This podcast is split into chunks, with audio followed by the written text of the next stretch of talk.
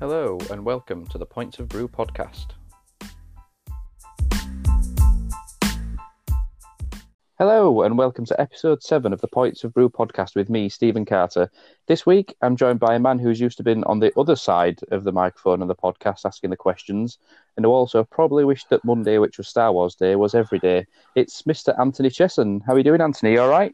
Hello, sir. I'm not too bad. I'm not too bad, Mr. Carter. How are things in your world? Yeah, very good, very good. Thank you for, for joining. It's um, it's been a while since we've had a natter. We've, we've just been discussing with, with which we've obviously just talked about before we come to record. So it's nice to actually have a have a bit of a chat because we used to kind of what every monthly something like that. Obviously doing your podcast, so it's been a while, hasn't it? Absolutely, yeah. We're normally kind of used to kind of like jumping in kind of like once a month and kind of talking about games and news and all of that sort of stuff. And of course, because you're on there, you know, we're always kind of touching on beer and talking about beer and, and Yorkshire puddings as well. So it's it's good it's good to just kind of like flip the uh, the tables and talk more about beer and then a little bit about gaming as well. Yeah, exactly. It's nice to kind of bring the two worlds together, isn't it? So for for anyone that doesn't doesn't know, obviously, Anthony, you you run um, the Lost Spark podcast, which has been going for a couple of years now, which is obviously which I got introduced to you, shall we say, because we've still bizarrely not actually met in person yet, have we? Which obviously is going to be a lot further away now, given the current climate. But um, you know, we've we've still yet actually to meet in person as of the rest of the uh, the Sparks that we record with as well. It's um, we've we've we've kind of mumbled about having a, a gathering at some point, haven't we? But never actually got round to organising it, have we? No, no. I mean, I always kind of use um, like we always use like EGX, don't we? The Eurogamer kind of game show. Um, we always kind of use that to try and kind of get together. But you can you weren't able to make it this year, so I can't believe that that's actually still a fact, Steve. That we mm. we've been doing this for years, and yet we've never actually kind of seen each other in 3D. That's just bananas. That yeah. is just absolutely just just crazy. Um, you know, speaking of Star Wars Day, um, did you do anything on Monday? Did you do anything to kind of celebrate? I know I did, but did you do anything to kind of I'm, like mark the day? I must admit, I really didn't. I, re- I mean, I did know of it that it was May the fourth, but I'm still kind of working at the moment, so I didn't really have much chance to do it. But as we've kind of covered before, it's kind of I'm the only the only real Star Wars fan in the house because Anna's not as much of a, a nerd as as what I am with with Star Wars and things, and I, I I'm kind of piggybacking off the Disney um, Disney Plus subscription my brother's got, and I've I've kept saying to myself, I'm going to watch Mandalorian, um, mm-hmm. which I thought, you know what, this might be a great day to to get around to watching it. But we've we've started watching Peaky Blinders again, and that's kind of just taken over over the TV and trying to find some time between to, you know, sit down and sink an hour into into an episode at a time without being bugged by Anna or you know what's this rubbish that you've got on telly sort of thing. So uh, so yeah, it's on the list. I started watching the Clone Wars though on Disney Plus, right. which I haven't watched. That's kind of a, a one that I've just started, and I actually I think I'm about four or five episodes into the first season, and I actually quite like that to be fair. So um, oh yeah, that's that's something that I want to um, to get on board and, and see to the end. But uh, but dare I ask what, what you did to uh, to to see the day through? Oh, absolutely. I mean, I, it was so funny, right? So what I did was I had, I'm still working kind of like similar to you, kind of. So I had a packed day in the day, but I kind of made sure, like, kind of Nicola, my uh, my good lady wife, I was like, right, you know, you've got a, a Star Wars t-shirt, got to put a Star Wars t-shirt on. So we kind of, uh, so we both was wearing our Star Wars t-shirts. So then, like in the morning, so I had a, I had a kind of stand-up meeting in the morning, um, a VidCon because we're all kind of at home, everyone's working from home. We use Microsoft Teams. Um, yeah so we used kind of we had a Teams meeting. So I joined. My background was a scroll, was a Star Wars scroll with um, my firm's kind of about information. So the firm kind of I went to the website, grabbed the about, and turned it into a Star Wars scroll. I had my my it was very dark where I was kind of like uh, having the meeting. So I had my lightsaber that I bought from uh, Galaxy's Edge. So I went to Galaxy's mm. Edge in February. So I had my lightsaber, and then when I joined the meeting, I just turned it on, and the lightsaber kind of makes the noise. So it just went, and it just made this gorgeous noise. And everyone in the stand-up just rolled their eyes, and they were like, "Oh yeah, it's May the Fourth, isn't it? Yes, yeah." let, let him have his five minutes. Exactly. It's like he'll wear out and go asleep in a minute. So I just, yeah. I just, uh, I kept going throughout the day, and kind of every now and then I would just get my lightsaber out and and kind of do that. And then in the evening, we kind of like when I finished work, went downstairs, had dinner, and we watched. um uh, there is a, a program that I'm watching at the moment. It's finished now, but there was a program called um, Buddy versus Duff, which is basically Duff Goldman, who is the Ace of Cakes, if anyone remembers the kind of Ace of Cakes program, and Buddy, who is the baker from the uh, the Cake Boss, and they basically have a um, a TV show in the US where it's kind of Buddy versus Duff, and they kind of have a cake off um, mm. every week. And they had a Star Wars themed one, so we kind oh, of wow. watched that. So so they kind of built the Millennium Falcon. They built the the scene from Dagobah where Yoda's getting out of the, sh- out of the swamp, you know, the X-wing out of the swamp, all wow. in all in cake. And so we watched that, which was great. And then we watched. Um, the Rise of Skywalker, because uh, that mm. came to that came to Disney Plus in 4K um, HDR and looked and looked and sounded just absolutely stunning. So we watched that. I mean, I think it's about the fifth time I've watched it, but we watched that, um, sat and watched that, and just thoroughly enjoyed it. We were going to watch. We were going to watch um, a documentary about the making of Mandalorian, which is on Disney Plus. Yeah. Um, but but by the time Rise of Skywalker finished, it was too late. Um, so we're saving that for the weekend. We'll say we. I'm saving that for the weekend. so, but it, it, looks really interesting because it's like a round table of all the directors who directed mm. the Mandalorian because they had a whole bunch of different directors. So it's a round table discussion on how they made it and things like that. So if you're like me and a bit of a Star Wars nerd, you know that it's just so interesting, and I find I find the whole movie making process interesting anyway. So I just um, I was laughing that up. So we're going to watch that at the weekend. So that was kind of how I celebrated Star Wars Day. It was good fun. Chocked full of Star Wars shenanigans, then shall we say? Exactly, exactly, and quite yeah. interestingly, I was I was looking through I was looking through um, Untappd before we came on the pod because I wanted to make sure I had all my beers right of what I've been drinking, and and kind of tying beer into Star Wars. When I did go to Galaxy's Edge um, back in February for my birthday, they have a cantina there. So they have mm. so in so if you think of it, it's kind of it's a bit like a Mos Eisley spaceport. So they yeah. had a cantina there, and you go in, and they had a beer that was a bad motivator IPA. Um, oh, wow. Only only served there. So they, I think they did three beers. They did three different beers. There was a lager, uh, like a Belgian white, and an IPA. And the IPA was mm. called Bad Motivator, and it was by um, Sierra Nevada. Is that oh, right? Wow. It's, yeah, yes. yeah, yeah. So they basically got the exclusivity of the IPAs uh, in Star Wars. You know, they have wow. made Star Wars beer, and it was really nice. I don't know if it was because it was 80 degrees outside. We spent the whole day Star Warsing, but mm. the, the, first pint went down really easy. it yeah. was like it was gorgeous. It was really nice. Yeah. Well, I mean, they're kind of deemed as one of the sort of the forefathers, shall we say, of you know, or the innovators and pioneers of the craft beer scene in America, really. And right. you know, Sierra Nevada, are, you know, they go way back and things like sort of um, torpedo and things like that are theirs. You know, they're still regarded as some of the the first ones, and you can you know get them in um, supermarkets now and things like that. So it's it's interesting that they've actually got them. You know, in terms of it's it's a a sort of a more craft beer as opposed to a big beer, rather than sort of like going down the routes of Budweiser or something like that. Do you know what I mean, or a Coors or something? So it's yes. good that they've kind of got that on board, but like you say, I'd, I'd, if it wasn't exclusive, it'd be it'd be nice to have that just as a as a novelty factor more than anything, wouldn't it? You know, to have a, a Star Wars themed beer, you know, have a sort of a can with a Star Wars themed label and things. That would be that would be really cool. So, but yeah, it's um, yeah. That, was... Go on, sorry.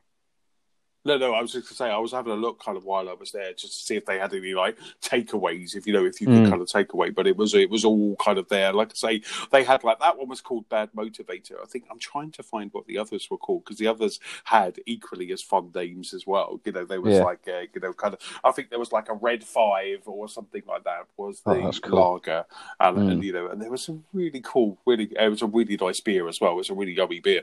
Yeah, did they serve it in?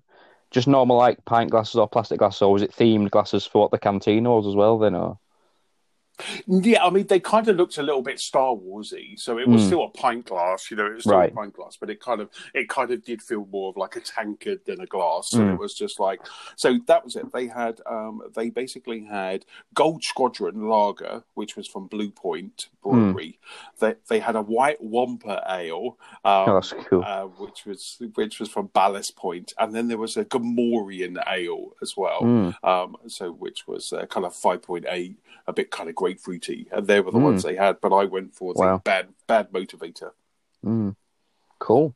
Well, at least you can get a decent drink whilst. Yeah, I mean, you you know what could be better for you. You know, you sort of like nerding out with Star Wars, but then to get good beer at the same time, you know, it's like a it's like a heaven, isn't it, over there by the sounds of it? It really was. It really was. yeah. You know, I, I kind of uh, one of the things that is quite is quite sad but quite funny. But you know, one of the things that that, that we like doing is like when we kind of touch down in the US, I like going to like the the supermarkets and things like that. Just Yeah. looking at looking at the things that are different, looking at the things that are the same, and you know, and as you know, because I always send you pictures. You know, I, I love going to the beer. Um, aisle or or the the fridge in those big kind of like Walmart kind of like big things just to kind of check out all of the beers they've got um, Yeah. and it's always nice just to kind of go especially when we was in Florida for like about 10 days I think or just over that we were kind of we're in a place that had a fridge our hotel had a fridge so which wasn't stocked as a mini bar it was just an empty fridge so it was like the Mm. first day we went to Walmart grabbed a whole load of beers and they were just really nice when we got back in the evening to just kind of have a beer and stuff like that it was great fun Yeah, I mean, you're much more travelled than than what I am, certainly. And for me, um, as as sad as it sounds, my kind of if I did go to America, I've always said that it kind of would be centered around going to different beer hotspots. That's Yes. kind of how I how I navigate around from point to point. I know my I know my breweries and roughly roughly where they are in the respective areas, and I, and I know obviously, you know, Blue Sky thinking America's a, a huge a huge country, you know, so it's not as easy just going from one to the other and da da da da da da. But you know, my my kind of my goal is uh, eventually to to spend some time over there and kind of work my way from, you know, east to west and go Mm. across across the country because you know, as as we've spoken about before with American foot, American football and things. I'm a I'm a Patriots fan, so I want to kind of start in New England and work my way across. So I'd kind of like to see that and and experience it. But um, you know, for as much as the the big beers that are out there that you know get bandied about on Instagram, I'm I'm much like you. I'd like to see obviously what they've got, but just what you can get in their supermarkets in comparison. You know, because obviously you've got your big beers here, but then you have got your kind of your your sort of smaller breweries that aren't maybe as sort of popular, but still putting out good beers. And I'd be quite interested to see what they've got over there because their supermarket range compared to our supermarket range is ridiculous, isn't it? You know, just seeing shelves and shelves and shelves of beer and craft beer, not just like huge beer. It's it kind of it pales into insignificance our range, doesn't it? Really, and what you can get in like Tesco and Asda and things. Uh, absolutely. You know, you kind of go there and there is like a whole aisle, a whole fridge. And I know the kind of like the UK stores are getting better and better and better, but you know, there is just, a, and also they also have some very kind of, like you say, some very niche beers. I mean, for me, Mm. one of my favorite breweries in the US is 21st Amendment Brewery. Yeah. And this is, this is a place that we stumbled across when we were in San Francisco. And um, so we just kind of popped in. Um, I think someone from maybe IGN, which is a gaming website, kind of like, tweeted that they had a really good burger um, at 21st Amendment. And much like you, as much as I want to drink my way across America, I also want to eat burgers and barbecue food. Yeah. you know? so, yeah, uh, definitely. um, so, so, so this place drew me in, which is 21st Amendment, and that's Mm. when I first tried their seasonal beer, which is called Hell or High Watermelon. And Hell or High Watermelon for me, I don't know if it's because I've only ever had it in San Francisco and I can't get it anywhere else, or it's just because um, it was a delicious beer. But it's a wheat beer that's brewed Mm. with watermelons, you know, hence the name. And Yeah, it's yeah. delicious, you know. And it, I've never seen it outside of America, and it is very seasonal. I think it's kind of like from now to maybe about September, you can get Mm. it, and then it literally does like kind of go away from October all the way through to kind of May, and it and it's absolutely delicious. So they they do that, and they also do one called Brew Free or Die IPA, and that's a real that's it's it's kind of seven percent, but it's kind of a real delicious West Coast IPA. And I Mm. found a box of eight. I think it was. I found a box of eight. Strange number, but a box of eight in um, in a Florida store, and I just. I think we had like two nights left to go, and I was like, "I'll have that. I'll drink them. Oh, don't worry about that." Yeah, was- uh, that was just, and that was a real find. See, finding something in Florida from the West Coast, I was, um, I was really happy. As I think Mm. Yeah. I messaged you, said, "Look at this, yeah. This." But it was Yeah, very well, nice. Yeah, well, that that's kind of. I'm I'm just on their website now and just looking at the the beers that you just mentioned there, and you know the the West Coast is kind of what I lean towards anyway in terms of my Mhm. preferred style. It kind of just edges the Yes. the New England and the East Coast stuff for me. You know, when you get that sort of sweetness and bitterness to it, and you know, there's kind of that bittersweet stickiness. That's kind of what I uh, enjoy. But that, that watermelon one, I'm, I'm reading, you know, along whilst you were saying going from April to September, it's very seasonal and very limited. But you know, to have sort of watermelon puree and juice in there as well, I imagine that kind of on a on a hot day, which inevitably is most of the year around there. You know, I imagine that goes down incredibly smoothly and incredibly nicely to kind of keep you seemingly hydrated, but obviously not hydrated. But it must be must be an easy drinker in the sun. It really is. It's absolutely delicious. I mean, the, the, what they do is they, when you kind of go to their, um, so they're kind of in the heart of San Francisco, in the kind of area, Mm. and um, and they, they like I say, they have great food, great pizzas, great beer, uh, burgers, and they basically serve Hell or High watermelon comes in a really nice tall glass um, with a hunk, a big wedge of watermelon as well. You know, Yeah. I've got. Um, I remember the first time I went there, I kind of did the normal thing as you probably would as well. You know, just kind of do the sampler. You know, I was like, right, Yeah. I'll have. They they do a sampler of about five or something like that. And I was like, right, give me the sampler. I want to try everything. And and my Mm. and my wife had the Hell or High watermelon, and she was she just like took one sip, had a big smile, and said, "You've got to try this." You know, and after that, it was like I would just That was it. exactly. I wanted to push my sampler to the side and say, "I just want."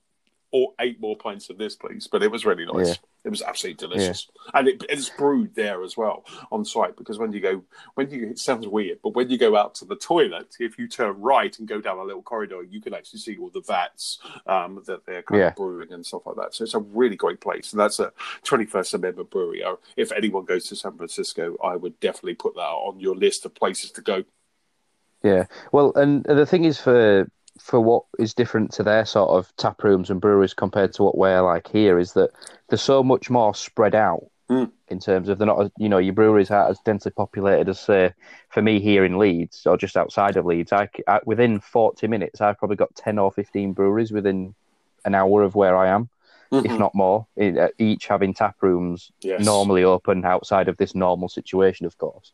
But over there, you know, you might have a couple here and there, and you know, breweries actually attached to tap rooms as well. Yes. You know, people have to travel a fair distance to normally get to these sort of places, don't you? Mm. Or, you know, so we're quite lucky in a way to have that. But I know certainly over there that you know they brew to a different different sort of scale, and their spaces are completely different. But I do love a good brewery tap room where you can walk around and see the brewing process happening whilst you're drinking at the same time. Because to me, that just, you know, just me, the nerdiness of just seeing those shiny steel vessels, you know, whilst you're drinking at the same time. There's just something about seeing that sort of stainless steel shining whilst you're drinking it. It's just something about it that just makes it look nice, you know, and just seeing the hard work that goes into it to to the end result of in your glass as well. It's just something a bit. It's nice to to see something different than just going and drinking in a pub, shall we say? Not to disrespect pubs, but to kind of be see it start to finish and then the end product in your glass. It's it's a different experience, isn't it?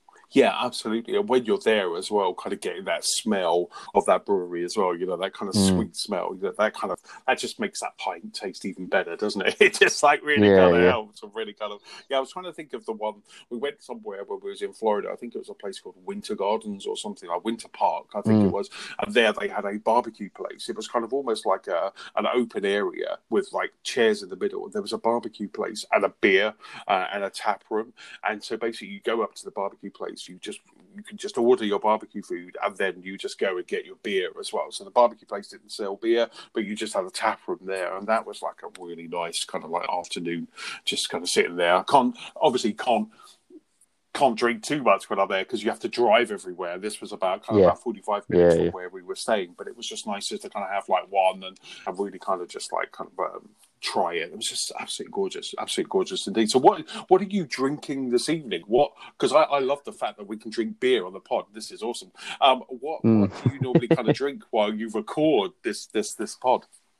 Um, it depends what I've got in, really. Um, I mean, I'm still trying to, you know, obviously working from home now. I'm still trying to limit my drinking to the weekend normally, um, because it's quite easy to, to walk past the, the little fridge. I mean, I, I think I've sent you a picture of my beer fridge that I picked up. I can't remember if I have or not actually, but I've um, I've got a little mini fridge now for, for beers rather than kind of taking up all the space in the main fridge. Okay. Um, that sits under underneath the table in the kitchen, and when you walk past it, it's like got a glass fronted door, and you can kind of see the beers looking at you, and it's just, you know, when you're walking past that frequently during the day rather than being out of the office away from temptation, it's you know, it's quite it would be quite easy to jump in. So um, I've gone for something nice and light. Um, I've gone for one that my dad actually picked me up, which is one of the beers that's actually now available in Lidl, I believe. Um, they've just done um, they've just launched a beer festival, um, which is poorly timed, really, I suppose, for people not being able to drink and be social, you know. So um, great that the beers are in there, but not to not from a point of view of sharing. But it's by Stuart Brewing. It's called Small Giant, right? Um, an American American Pale Ale at four point five percent. Um, so I thought, given I'm trying to sort of hold off from drinking during the week, I thought I'd go something nice and light and a bit sort of not one of my sort of big beers coming in at sort of like seven eight percent sort of thing. So. Um, which is nice enough. It's, I mean, I've seen some beers that are in um, Aldi as well, similar sort of nature, which I've had a couple of them. That I don't think these are more than about one pound fifty a can or something. Right. Um, and the the big cans as well, the four forty ml cans. So um, they're definitely more traditional, shall we say, in terms of the the flavour and the profile of them. So a bit more malty mm-hmm. um, as opposed to hoppy, which I suppose is inevitable in a way that you're not going to get a massively hoppy beer for such a, a low price because otherwise they're not going to make anything from them. So, um, but I could I could drink a few of them to be honest with you. There's nothing wrong with it. Don't get me wrong; it's not going to win any awards or something. But by the same token, it's just a nice drink to have and just as something to you know start with and, and go easy on to, to start the evening. So um, so I believe you're um, you're checking in with the uh, the old pals Brewdog to start with, I believe, aren't you? I am indeed. I am indeed. I've got a um, I've got a Speedbird 100.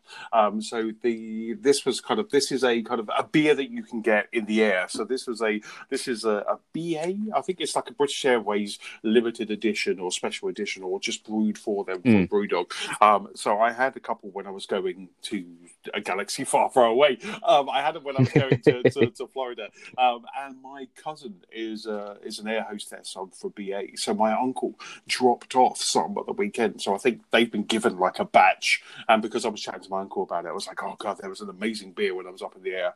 And he, and he sent me a mm. picture saying, have a guess what I've got. And there was a whole stash of Speedbird 100. Um, so I had a knock on my door on Sunday. Um, and then when I went down, there was nobody there. There was just a bag at my door, and it was full of beer. So I was just like, "Best uncle what ever." you want? yeah, exactly. So there was there was there was a couple of kind of like real kind of like British ales in there. Like um, I can't remember, mm. like a beer for uh, for like VE Day on Friday. There was like Spitfire yeah. and stuff. Um, because my granddad used to fly Spitfire, so we kind of dropped those off as well. But there was um there was um, some Speedbird 100. So I've kind of like I had a a bit um, for for dinner, and then I had the rest. I got like a new fresh can uh, for here, so it's just like, and it's really nice. It's a really nice beer. I think it's a, mm. it's not it's not too bad. It's like four point eight, so it's probably low um, because you're drinking it up in the air, so it's probably kind of like yeah, low yeah. alcohol to keep it up there. But it's but it's got a real kind of it's like a golden IPA, so it's kind of got a really nice taste to it as well. So it's uh, it's lovely. Mm. And it just goes to show that you know the the kind of the influence of the craft market. And I know people say that BrewDog quote unquote isn't a craft brewery anymore, but you know to be able to get that on a on a on a flight now, you know, compared to what you normally would say, you know, even just five years ago or something, you wouldn't you wouldn't imagine having a sort of a craft beer on a flight, would you? So it's no, um, no. it's good to see, but you know, it's it's not surprising that the the you know giving them away or kind of chiving them on to, to staff, given that otherwise they're probably just sat there wasting away with some of these, you know, because I imagine they probably hold on some of them for quite a while. So I imagine that some of them might be kind of the conscious of sort of dates on them, I imagine. But yeah, it's good that they're actually making use of it rather than just sitting there sweating in either warehouses or in the planes or wherever they keep them. So yes, uh, yes. So, but yeah, but I've one I've never had. Given like I say, I'm very very poorly travelled. I think I think I have seen them sell it on the website before a couple of times, but I think they do limit in terms of how frequently you can get it out of there because I think that's kind of ruins the exclusivity of having it, right. you know, on the BA flights. So I think they kind of try and keep that. Um, but like I said, you never know. Once all this lockdown's over and I can actually leave the country, let alone you know leave the house, so it might be something that I maybe get hold of at some point in the near future. But we will see. We will see. It was definitely a uh, pleasant surprise on the flight. You know, it was just like when you know mm. they, they go up and down with the trolley, and then they kind of got the thing up. I was like, "Would you like a beer or wine?" Normally, I'm like, "I'll have a wine," because you're right. You know, it's normally like Heineken or something like that. And so mm. I was like, so I just looked and I saw the BrewDog logo, and I was like, "What have you got there?" And then, so I think I had about. So I think I think on the way home, the the flight attendant, I think he was trying to knock us out because at one point on our table we had like three cans of beer. My wife had like about mm. three vodkas, like three little bottles of vodka, and and wine to go with the dinner as well. And we were just there like we have too much alcohol, but yeah. but I, I, made it all go away, and, and still I still stayed up for the entire flight watching movies, so which was good fun. Yeah, you got to you got to be fueled for the full journey. Do you know what I mean? Absolutely. You can't be running out. So absolutely. Yeah, And worst case scenario, if you don't open it, you just take it with you. Yes, as we did a couple of bottles of those vodkas. They, they kind of we kind of had those in the fridge, in the freezer, and they kind of they were really nice. Yeah. So yeah. yeah, got it. You can't be give, can't be uh, losing out on your freebies. That's for sure. No. So. Uh, definitely got to smuggle them where you can. Um, lovely. So we'll we'll wrap that bit up there. We'll um, we'll come have a short break and then we'll come back and we'll have a look at what we've been drinking this week and the last few days. Excellent stuff.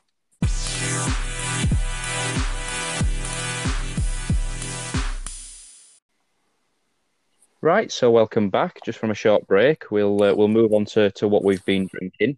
Um, so Anthony, obviously we had a um, we had a chat think it was last week, the week before. Now I can't remember how long ago it was now.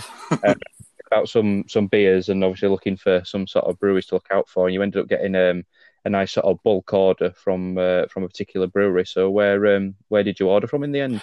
Yeah, so I um I ordered from Harbour Brewing Company. So Harbour Brewing Company come from kind of your your love, your passion, Steve, which is Cornwall. Mm. Um, so they're kind of Indeed. a Cornish brewery um, down there, um, down there in kind of sunny Cornwall. So I, I was just looking around. I, I've seen them kind of pop up in Twitter feeds. I'm sure I've had um, a couple of their beers before with like Flavourly or those kind of beer clubs yeah. Um, that I've kind of joined. I'm sure they um, the first beer that I we'll talk about. I'm sure Antipodean um, mm-hmm. has kind of has has appeared, or Antipodean um, has has appeared in a couple of those. So I kind of knew the name, knew the knew the label because their design is quite striking. They always yeah. have those cans that are kind of like half a color and half that kind of whitey creamy color.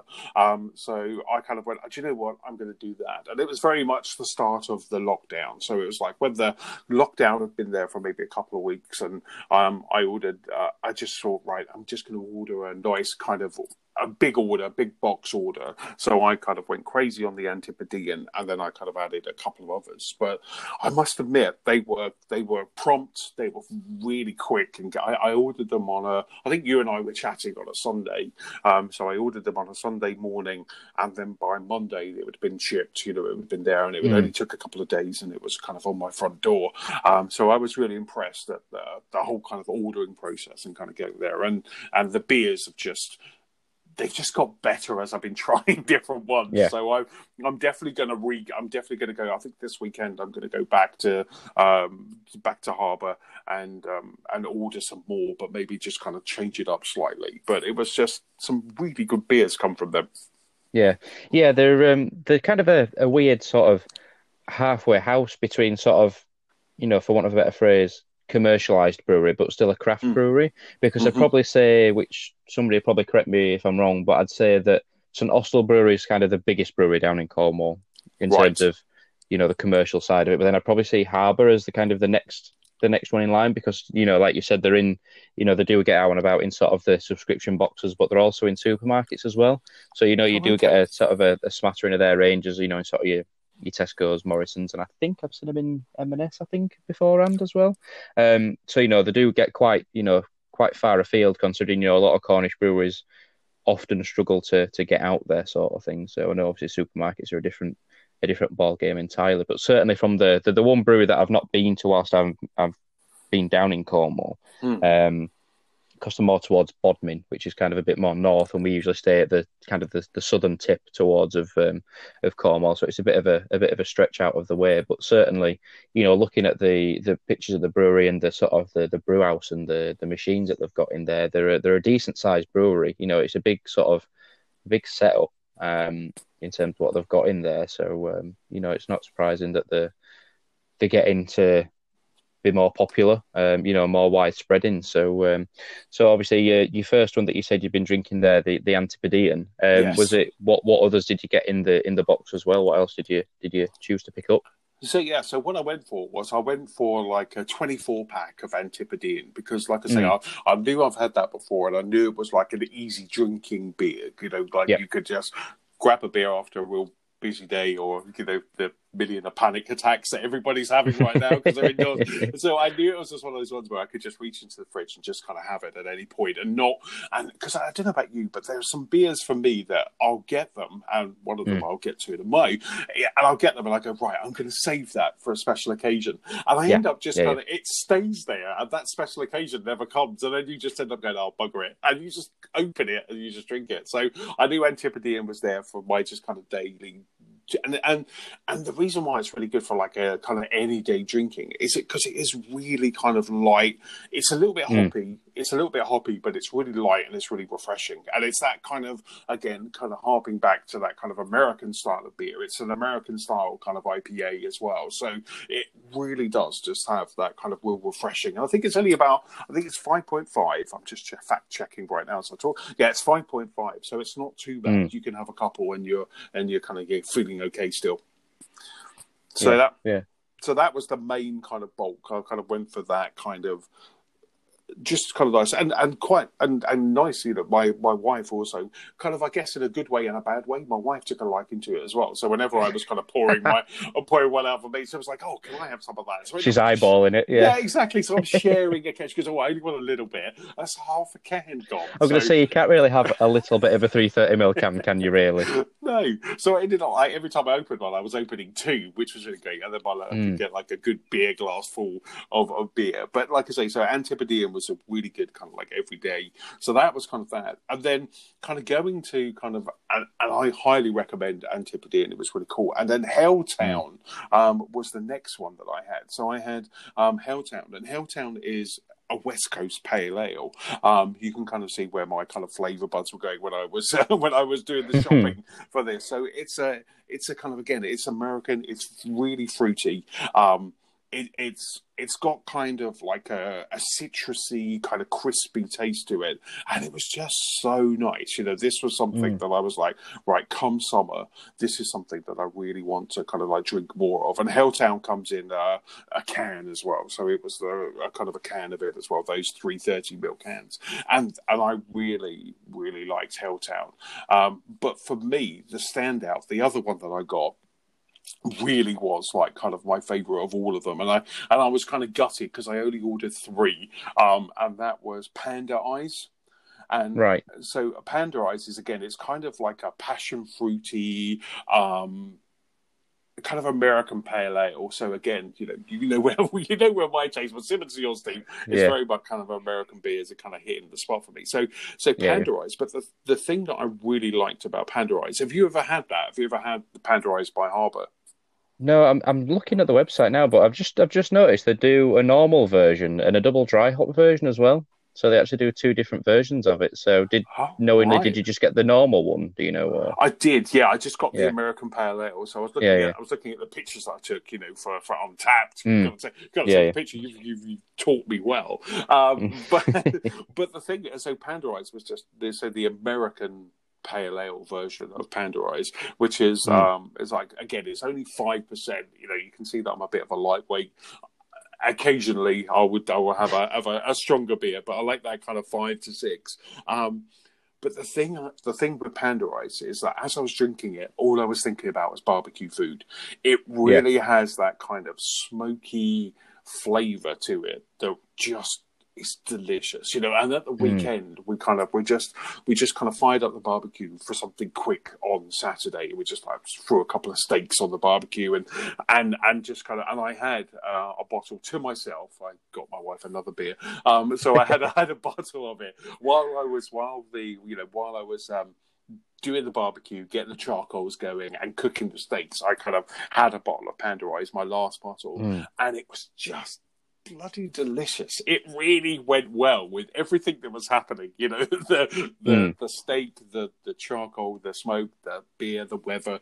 You know, it just really. So for me, what I want to do is I want to go back to harbour like this weekend or, or over mm. over the bank holiday and just order a ton of Panda Eyes because I think for me that especially in the summer I do like to kind of do a quick barbecue every now and then you know and just yeah. having those in the fridge would just be kind of spot on because they just really went well with barbecue. I was yeah. you know when you kind of like you're in that moment and it just everything is just tasting lovely and I was just mm. really surprised at how how well balanced, how how delicious this beer was. It's kind of got a really nice kind of crisp color, like a kind of almost not chocolatey, but it's kind of like a, a brown. And it's just oh god, it was just so good. It was just such a great mm. beer.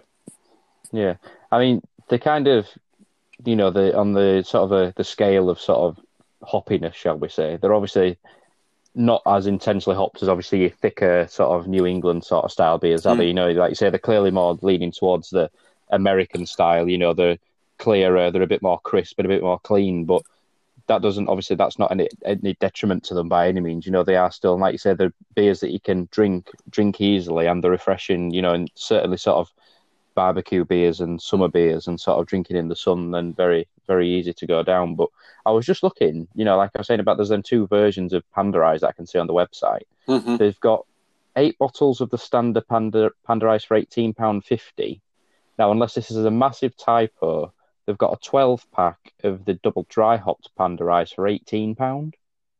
So you're getting four extra bottles for 50p less. So, oh, I mean. I don't so know what. It... So, what's the difference there? What is what is the what's the DDH? So the, what's that double hop? What does that give? So, so, the, so basically, it's just hopped more. So that so they use more hops in that brew. So basically, what they'll do is they'll put hops in the boil whilst they're making the beer. But then whilst mm-hmm. it's cooling, once it's reached its temperature, they'll also add hops post that as well. And whilst it's fermenting, they'll add hops to it whilst it's still fermenting as well. So gotcha. it's so it's like adding hops, not necessarily in double the quantity, but in two instances as opposed to one instance. Because a lot of breweries will just add it in the boil and then leave it. Whereas right. a double dry hop, it'll be in the boil, but then whilst it's fermenting as well. Right. So they've done they've clearly done a bit of both with that one. So um, I'd be interested to see what it makes a difference because it's the same percentage as well. It's still five percent. Mm-hmm. So I'd be interested to see what it does to the flavour in comparison to the to the standard one. Oh. And why you're getting more for your money as well. Yeah, exactly. That looks like that looks like a, a, a, very easy twenty bottle order then at the weekend, mm. and then maybe yeah. you know, for, for, for the podcast and for science, you know, you just try to have them both. You've got to do it. Yeah, exactly, yeah. and then just kind of see if you can taste the difference. But mm. I I highly recommend like especially kind of as we're going into the summer. You know, Panda Eyes is just mm. oh, it's just so good. I mean, hell, like I say, I'm not taking away from from Helltown or Antipodean because both of those were just delicious, and Hell mm. Helltown was just a great drink as well. And I'm trying to think yeah. what I was having for dinner, what I had for dinner, and what I was pairing it with. But Helltown was just such a great West Coast pale ale. Um, mm. But it was just something about Panda Eyes for me that just really kind of just, oh, just took it took it to a whole new level, and I was just like, mm. yes. I, I, I even went as far as going, right, you can get merch on their website. I need, you know, I need a, yeah. I need a Harbour glass and a Harbour t-shirt. You know, I'm a fanboy mm. now. Uh, but, but, and also, they do. Um, I noticed on their their website there there's a there's a steakhouse in in London. Um, I think they've got a couple called Hawksmoor, and they hmm. brewed mm. a they brewed again kind of similar to Speedbird. They brewed a um, just an exclusive for Hawksmoor, and because Hawksmoor is shut at the moment um, due to lockdown, they basically they're selling that on their website as well. And that's supposed to be it's a lager, it's not a craft hmm. beer, mm. but it's supposed to be a really nice um, a really nice drink.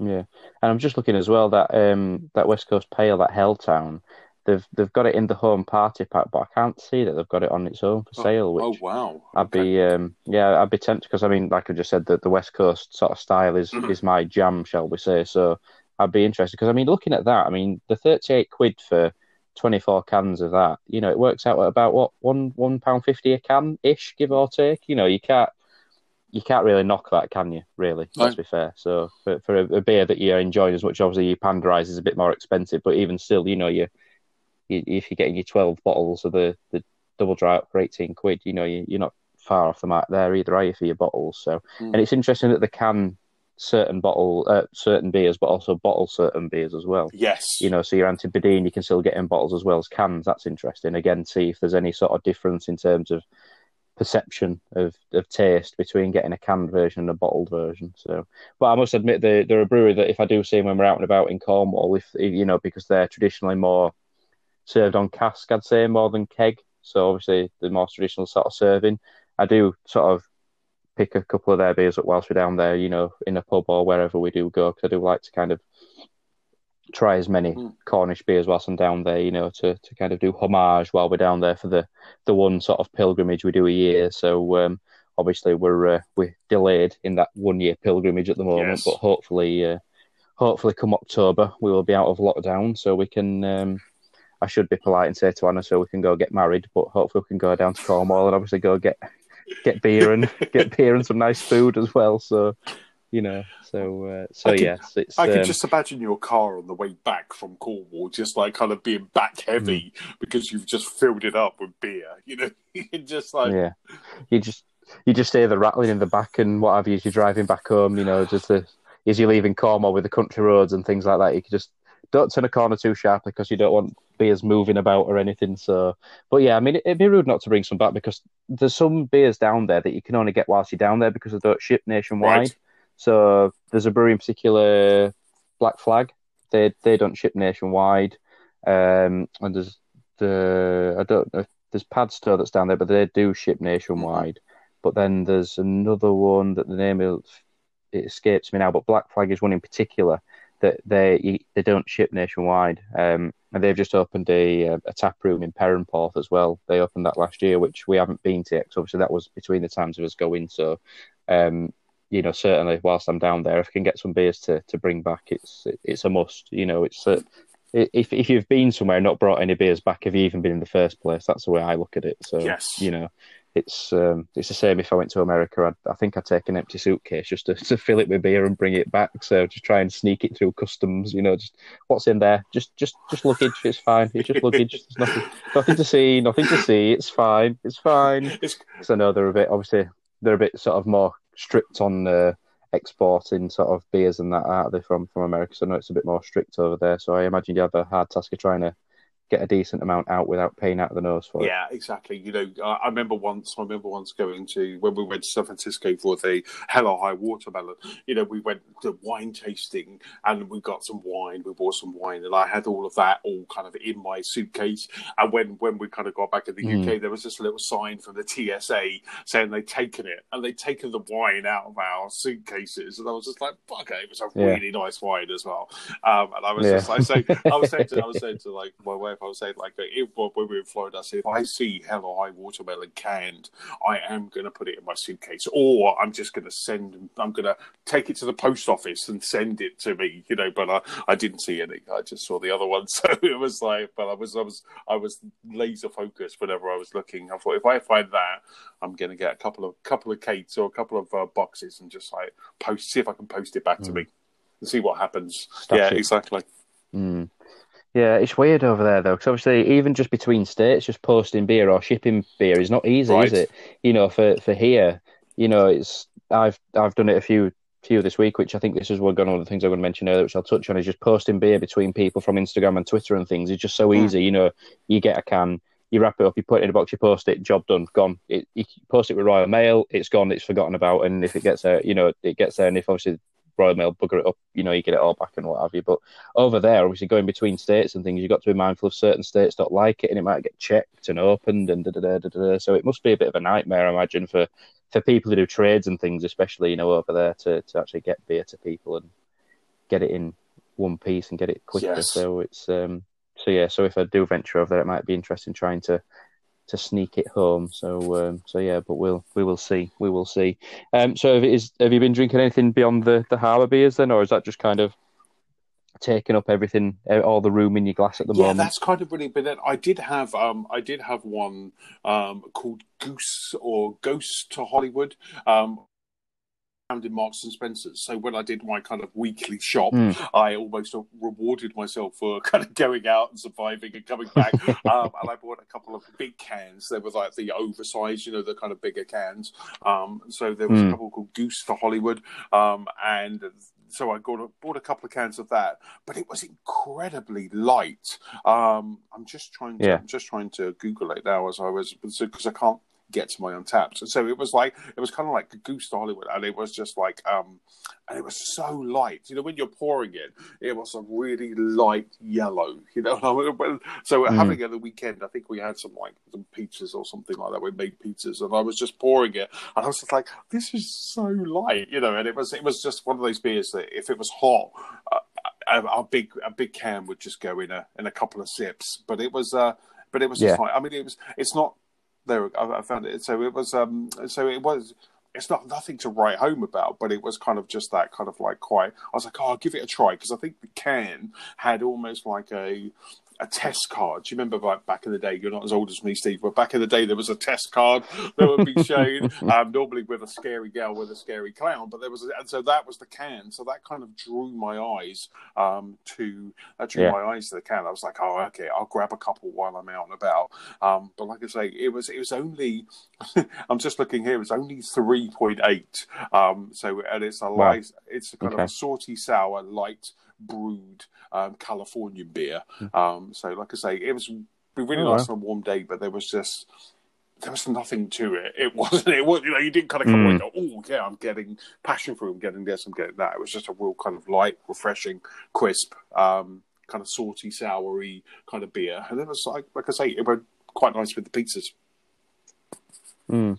It sounds like it's trying to be everything, but in, it ends up not being anything Yes, by the sounds of yes. it. If you get what I mean, it's you know to, to be like a, a brut, but then it's a, a sour, but then sweet and fruity, and it's three point eight percent. It's like it's trying to tick all the all the boxes of it's a micro IPA or a session IPA, but then it's a gose, it's an IPA, it's you know a brut IPA and da da da. So, but yeah, I mean it's you know for for things like that, you know it's it's worth trying it. You know I'm I'm one of them people in terms of I buy a beer and if I like it, I like it. If I don't, I don't. You know I'm not gonna be angry if I've not enjoyed it because that's just life. You know, most of my beer purchases are just based on the label alone. You know, I put I put very little research into what beers I pick up beyond the sort of the, you know, the bigger beers that everyone sort of raves about and what have you. But you know, I'm very much a do I like the label? Yes or no? Is it a beer style I like? Yes or no? And then if it's two yeses or even a no and a yes to a certain extent, you know, then I'll I'll still try it. So, but yeah, it's um. It's the, it's the luck of the draw. It's the, it's the beauty Yes. of the game that we're in. Some some you enjoy, some you don't. It's just it's one of those, isn't it? So uh, so yeah, you you can't have you can't have a winner every time. No, but like I say, it was one of those ones. You had it. It was a beer. It was nice. I mean, I think before we get on to kind of your your kind of like professional list and stuff that I always kind of see. I always love your list because it's like, right, I've got to start looking out for these beers. I really should kind of start myself like a Mm. little Google Docs where I'm like, okay, these are the beers. I, I normally kind of have a look. Whenever I see a new beer, I normally kind of look on Untappd to go, right, has Steve drunk it? What has Steve, what has Steve given it? But the last the last Yeah. beer that I've been drinking, which I, I I really like. I mean, listening to kind of how I've been talking, you wouldn't think it, but I kind of have like a bit of a, I have kind of like a bit of a kind of a gluten wheat intolerance type thing. You know, I I drink beer, but Mm. it can make me asthmatic if I drink too much. So I have to kind of be careful, even though I don't. I haven't done recently. You know, I got myself a, I got myself Yeah. a rower um, when we got locked down and all the lockdown started. I bought myself a rower, which I've been kind of rowing every morning, and that's really been helping me drink more beer um, because I haven't been you can justify it then. exactly. It's like it's getting whatever kind of my cardio, my lungs going. But a beer that I did, I picked up. I kind of had it one Friday lunchtime when we were at work, and we went out for a beer. And they they didn't really have any kind of uh, craft beers on tap, but they had. The only one they had was Bandit by Gypsy Hill, and Bandit is, All is right, a yeah, yeah. gluten-free pale ale, and Mm. and I was like, I'll give that a try. But now I don't drink it because it's gluten free. I just drink it because it's really delicious. You know, it's like Nice. it's a really Yeah, yeah. nice. It's a really nice. And so I've I've had the other ones before, like Beatnik and stuff like that. But um, and Mm. again, I get Bandit from like Marks and Spencers, like other Yeah. other supermarkets. Um, and it's so whenever I go into, I know M&S for a while did like three for five pounds. So I would always go in and Mm. go, right, I'll have three three bandits, you know, on a Friday. Um, and it was just like a really nice, a really nice kind of beer that deserves a uh, a kind of shout out, if you will. Oh yeah, definitely. I think I had that, and I think it was either Beatnik or it was another one. I can't remember what it was now, but I definitely had two of theirs recently. Um, and and that is, like you say, that is a really nice beer, and their beers, to be fair, in general, are, are, are on point. You know, they're usually pretty good. You know, and they're the they were the ones that kind of I think um, instigated this buy the NHS a pint thing. You know, that all the craft brewers Yes. kind of you know getting involved with, and I think if probably somebody will put me right on it. I think they're either the instigators or one of the first people to kind of start it uh, with other breweries, and then it's kind of snowballed from there. But I think they're a bit of a forgotten brewery sometimes, Gypsy Hill, you know, in terms of other bigger beers that are in and around London as well. And then obviously the sort of more nationwide, I think they do get overshadowed sometimes. But certainly from what I've had of theirs, um, I've enjoyed um, I've enjoyed everything that I've had. So uh, so yeah, I, I you know, and for me, a, a gluten-free beer doesn't put me off. You know, it doesn't put me off from drinking it because I know that Magic Rock, um, brewery local to me in Huddersfield, their Phantasma, that's I believe gluten-free, and that's a great beer. You know, and you, you can't tell that it's you know that it's a it's a gluten-free beer. So for as long as they can make beer and it's good beer, regardless of its you know whatever it's not got in it or has got in it, you know, it's it's great that they can do it, but it's even better that they can do it without you know detriment to the to the end result Yes. as well. So, but it's um, I like to see that you you're a typical sort of British person of I have an intolerance, but I'll still I'll still consume what makes me intolerant. You know, I love Yeah. that. That's just the British way, isn't it? You know, I'll complain. Oh, oh, I, I don't feel well. So I've got, a, you know, I'm gluten intolerant. Or whatever. What have you been? I've just eaten bread. I've eaten bread and I've beer. just had a, I've just had a burger it. and a beer because I, I Yeah. mean, I must admit, like, for me, it's like the, the, the real trigger for me is is pasta. You know, I have to, I have to, Right. I have to eat wheat free pasta because if I eat pasta, Mm. that will just floor me. You know, but I've kind of learned that I can drink beer. But if I, if I kind of went on like a, a you know, kind of went out on a Friday night and then had beer on a Saturday, I would start feeling it on a Sunday. But yeah, but apart from that, I'll, I'll happily take a, a, a bit of a wheeze for you know a good a good bottle of Panda Eyes. they should they should put Mm. Yeah. that on their website. Happy to have a wheeze for Panda Eyes. But uh, yeah, but anyway, yeah. Steve, what have you been uh, what have you been drinking? Um, yeah, so I, I briefly touched on this earlier. Um, a beer that was in Aldi. Um, it's Hop Foundry. Um, hop till you drop. So they've released some beers as well that are in in their supermarkets. Again, 440 ml cans. Again, more traditional style of beer. Um, I think it was about one pound forty-seven a can, uh, which Anna picked me kind of that and the other one up, which I think I had as well at the same time, but the the name escapes me on that one. Um, but again, the sort of the more traditional style, a bit more malty than hoppy, which again, given the price that you're paying, about one pound forty something for a can of of beer is is you know it's understandable and to be expected. But again, much like that small giant I've had tonight, Mm-hmm.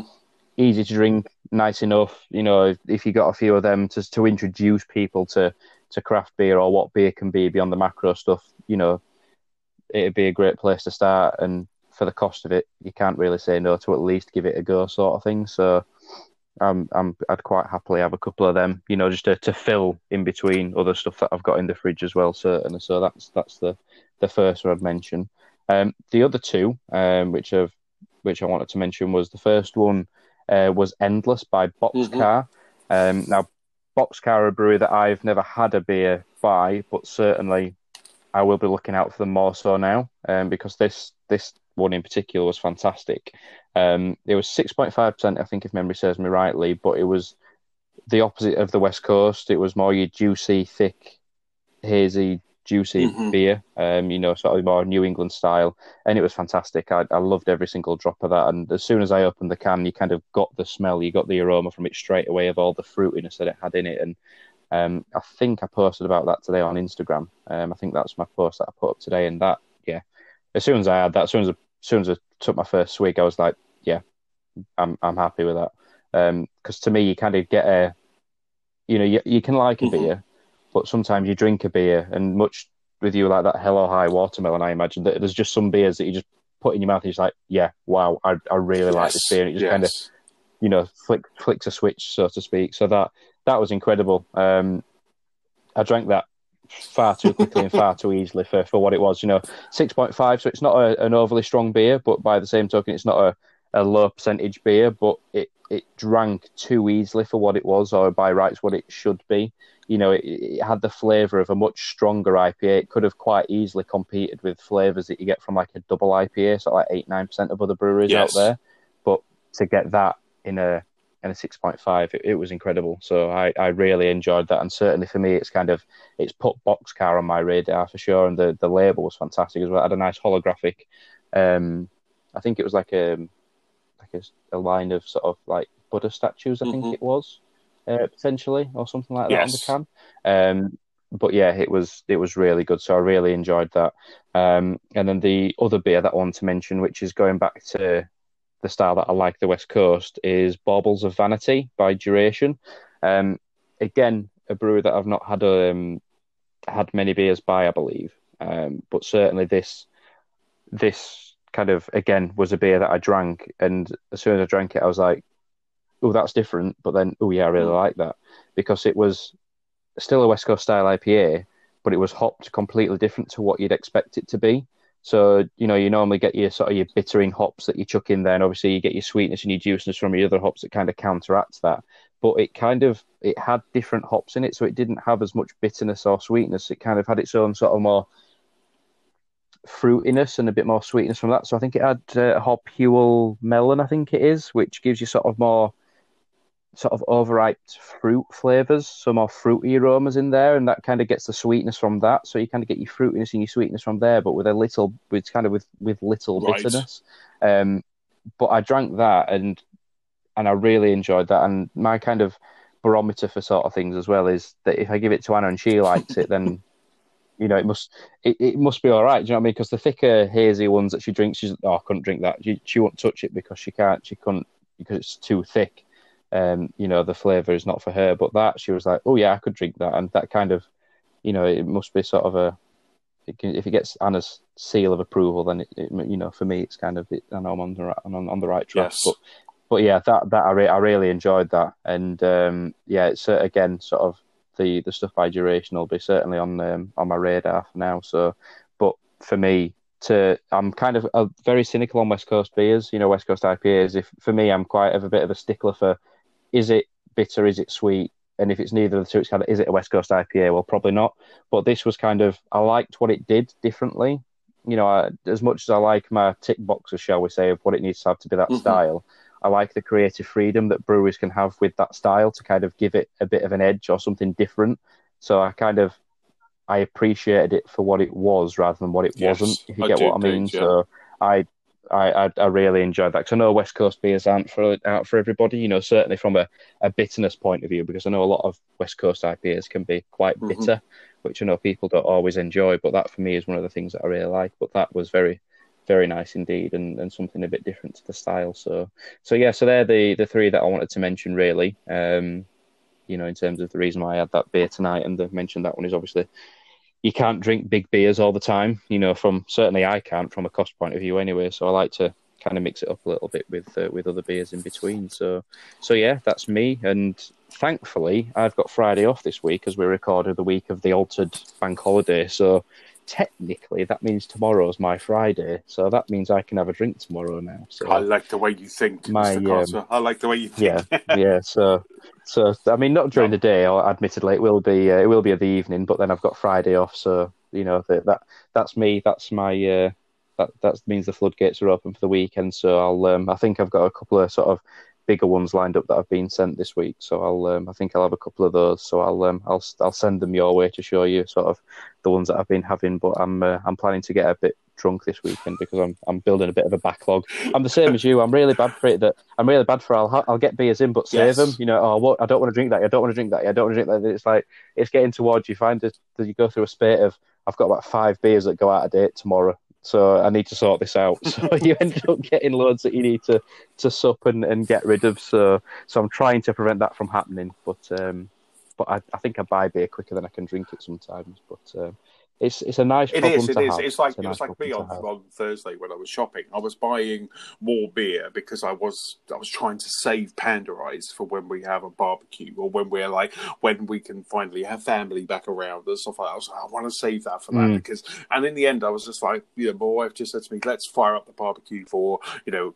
Cook a couple of steaks and we'll just do that. So I was like, I'm what better moment to have it? So I just kind of instead of like, so I just pushed the new beer aside and kind of went for it. But it's funny how you will just kind of keep that bottle of wine or or you know that food or whatever in the cupboard, and you'll go, I'm saving that for a special occasion. We did that. We did that um, at Christmas. We were like, we were we were saving something. We forgot to have it when we had family round, and we were like, right, fine, we'll save it for a special occasion. And in the end, it went off, you know, and it was like, damn it. And so we kind of like we didn't have it at all because they they kind of went off. But I must admit, just circling back to kind of what you've been drinking, um, endless. That looks like it Mm. looks like a, a milkshake. You know, it kind of like it's so yellow. It looks like a pineapple smoothie. You know, it just looks it Yeah. looks Yeah, so yeah. good. I I I want to try that. That looks absolutely fantastic. I'm going to stick that on my Steve Carter says this is yum list um, because because that just Yeah. looks really good. Yeah, I mean the thing is, it's you know, it's just that that style is you know is great, and I know it's you know a lot of people go mental for it, but I know it's not for everybody. But when a beer for me is done right like that, you know, in terms of getting that thickness, but getting it so it's drinkable at the same time, that's kind of when you're onto a winner for me. Because as much as I love them, that style of a New England, I can't drink them all night because I just get bloated. You know, they're just so thick and heavy. I have to I have to change up. So if I am going out and drinking this sort of thing, I'll I'll vary what I'm drinking and probably split it up with a either a couple of West Coasts or you know a sour here and there or something like that or something a bit lower just because they can be very thick and heavy. But that you know it did have that thickness and that juiciness, but not the not the heaviness, and it drank really easily. But yeah, if you if you need any sort of pointers of um, you know in terms of that sort of Hmm. other style, shall we say, that you you know you, you don't necessarily lean towards, and I'll uh, I'll send a few recommendations your way for sure. So um, and there's plenty of breweries in and around sort of London, your sort of way on that. Um, you know, I think I think um, Boxcar are based in London. I think so. I think they're um, they won't be too too far away from you, shall we say? Anyway, they're, they're close to you than they are to me. Bethnal Green. Um, what their website says. So yes, Yeah. yes. Yeah. So they're a bit bit closer to your to your world, shall we say? But yeah, there's there's plenty and and tap rooms and things. Obviously, when this is back up and open, I know you kind of dip in and out for for work meetings Mm. or BrewDog um, for for your work. But there's a lot of tap rooms down there that I'd um, eventually like to go to in London as well. But that might be where we have to meet up, Anthony. That's maybe maybe what we need to do: get the spats together and go to some tap rooms. That's what we need Sounds to like a plan to me. I would love, I would love, a, I'd love a Mm. beer tour, a beer tour by Steve Carter. You know that, that's just, that's just, I- I, I don't think I'm that knowledgeable. i not just yet. Not quite. I don't that's think. a but- Saturday that needs a yeah. T-shirt, doesn't it? It needs a.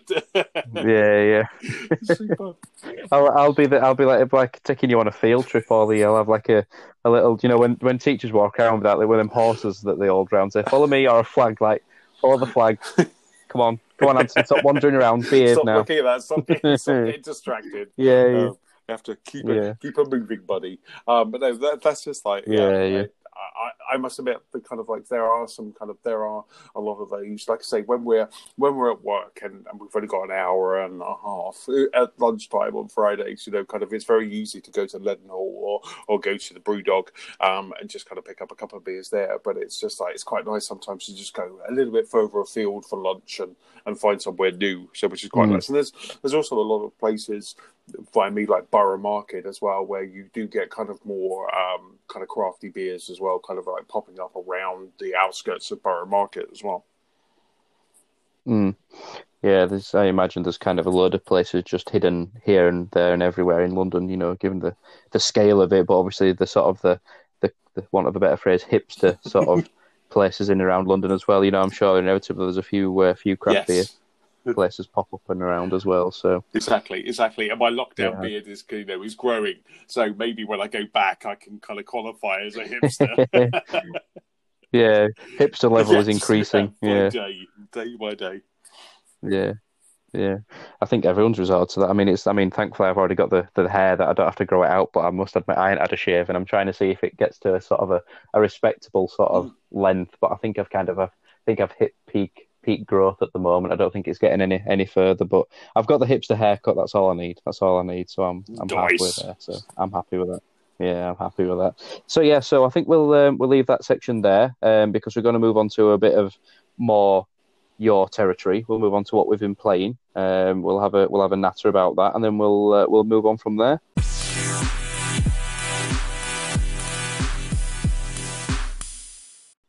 Right, so welcome back to part three, and we'll move on to the gaming section of the podcast, which is more a bit sort of bit like home for you, Anthony, certainly in terms, obviously, for uh, from your Lost Back podcast point of view, shall we say? Um, Yes. So obviously, it's been a while since we've had a chat, and certainly had a chat about gaming in particular. Um, so, what in particular have you been playing, sir? I think for me, I, I think kind of there there are um, obviously what's happening in the world is is awful. Kind of like caveat that it's like it's awful, but the two things couldn't have come at a better time. Being being restricted to home um, and Animal Crossing. Um, these. Now, I was looking forward to Animal Crossing. Um, I was quite excited for it. I played other Animal Crossings. I played on 3DS. I got I got a little bit hooked on the mobile version, but we've got like a Switch version that's come out there. So Animal Crossing New Horizons kind of came out just before the lockdown. You know, it kind of came out just before the lockdown, and and I must admit, this has been this has this has made everything easier. You know, because for those who don't know, Animal Crossing is pretty much a kind of I don't know. I would call it maybe like a, a social sim. It's a island building, if you will, because what you do is you get an island which is just empty. You just get an island. It has some areas that maybe you can't reach at the start because you've got to craft something, and you get plonked in the middle of this island and you get a tent. And then what you have to do is kind of do some crafting, grow do some gathering, and then as you start doing that, more things appear on your island, such as shops and uh, like a, a community center, or, or I think they call it kind of like island services or something like that, uh, and then you know a clothes store and things like that. And it's really you get this space that is really just kind of left to your imagination to do whatever you want layout. You, so you once you start crafting this space you then get more villagers or more islanders kind of come onto your island. And then you start kind of you have to build their house um, and all the time you're kind of making money growing trees selling products you know kind of really just having fun around um, around that. And animal crossing is one of those ones where you could happily just like sit in bed on a saturday morning drinking coffee and just playing this for hours. And what I normally do is I kind of play it until my Switch runs out of battery, and then I'm like, right, I've got to get up now. I've got to do do normal stuff. But so where it's kind of progressing and what what it's the one thing that I'm loving this game so much over over the other versions of Animal Crossing is that we also have like a little community um, that we've built. So there is a WhatsApp group um, that we have kind of built, and this WhatsApp group is just growing by the day, where people will invite friends in, um, and we're just really just kind of looping in more and more people,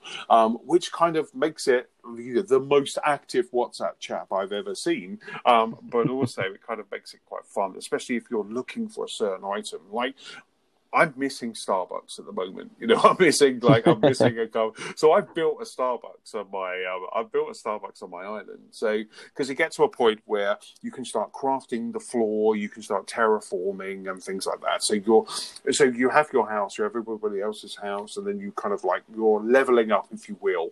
Um, the more um, the more money you pay to the the island villain Tom Nook, who is basically the kind of loan shark of your island, you get more and more rooms added to your um, to your house, which you can then kind of do whatever you want with them.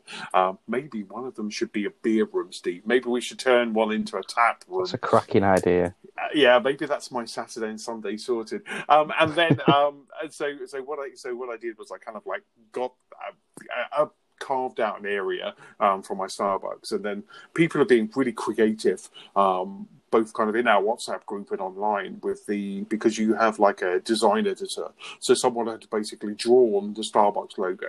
So I could then I could then put that all around this little area, and I kind of have like a Starbucks, which is just real fun, you know, which is really good. Um, so you're kind of doing that, it's all very lovely.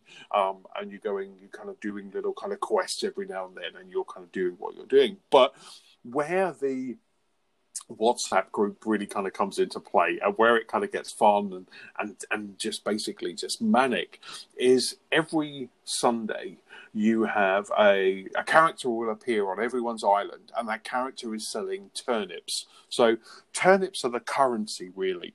Bel- bells are the currency for, for the island, but turnips are the thing that you can just make a lot of money. You know, you can make a lot of money on what they call the stock market, pun intended. um, so you basically you find Mae, I think her name is Mae, you find her and you buy turnips from her, but it randoms the price. So just this weekend, you know, I think the lowest we've ever got is 90. My turnips were like 116 turnips per 116 bells per turnip. But someone on our WhatsApp group was like, well, mine are 90. So that's it. You know, we all just then descend on that poor person and their island. The great thing about descending on that poor person and their island, everybody is so lovely in our WhatsApp group that they all leave them presents behind. You know, so you'll go over to someone's island to either buy or sell um, for a high or a low price, and then you would leave a present behind. You know, it's mm. that kind of. And so, you know, if you're lucky enough to get a low number for the buying or a high number for selling, um, you know, you're adorned with gifts and crazy villagers turning up dressed in whatever craziness we appear in. Um, and it is just so much fun. So not only um, my wife and I, we're both sitting there with our switches and kind of playing it and enjoying that moment on like a Saturday, Sunday, or even in the evening. Just that added element and that craziness of the, you know, who's got the lowest price or who's got, I think twice a day your turnip price will change. So you get eight o'clock in the morning, 12 o'clock in the afternoon, you'll get a new price in which the, the two little nooks, Timmy and Tommy, are, are basically buying. So every, so the, we've got two WhatsApp groups now. We've got one for just general stuff and one for the stock market. And you know, so you'll get pings at lunchtime and in the mornings where everyone's kind of dropping what their prices are. Um, and and the great thing about that is that just by doing that, by getting so like last last week, I I bought a whole load for like three hundred thousand bells, but then I sold them at a really high price and ended up getting kind of like one point five million. So that meant I could pay off my mortgage. I could you know buy stairs and buy things for my um for my island and it really helps just like kind of playing the stock market um Animal Crossing is just it's just such a pleasure. It's such a great fun game, and it's just there's there's some things that I would change. You know, there's there's some things that I would change for sure.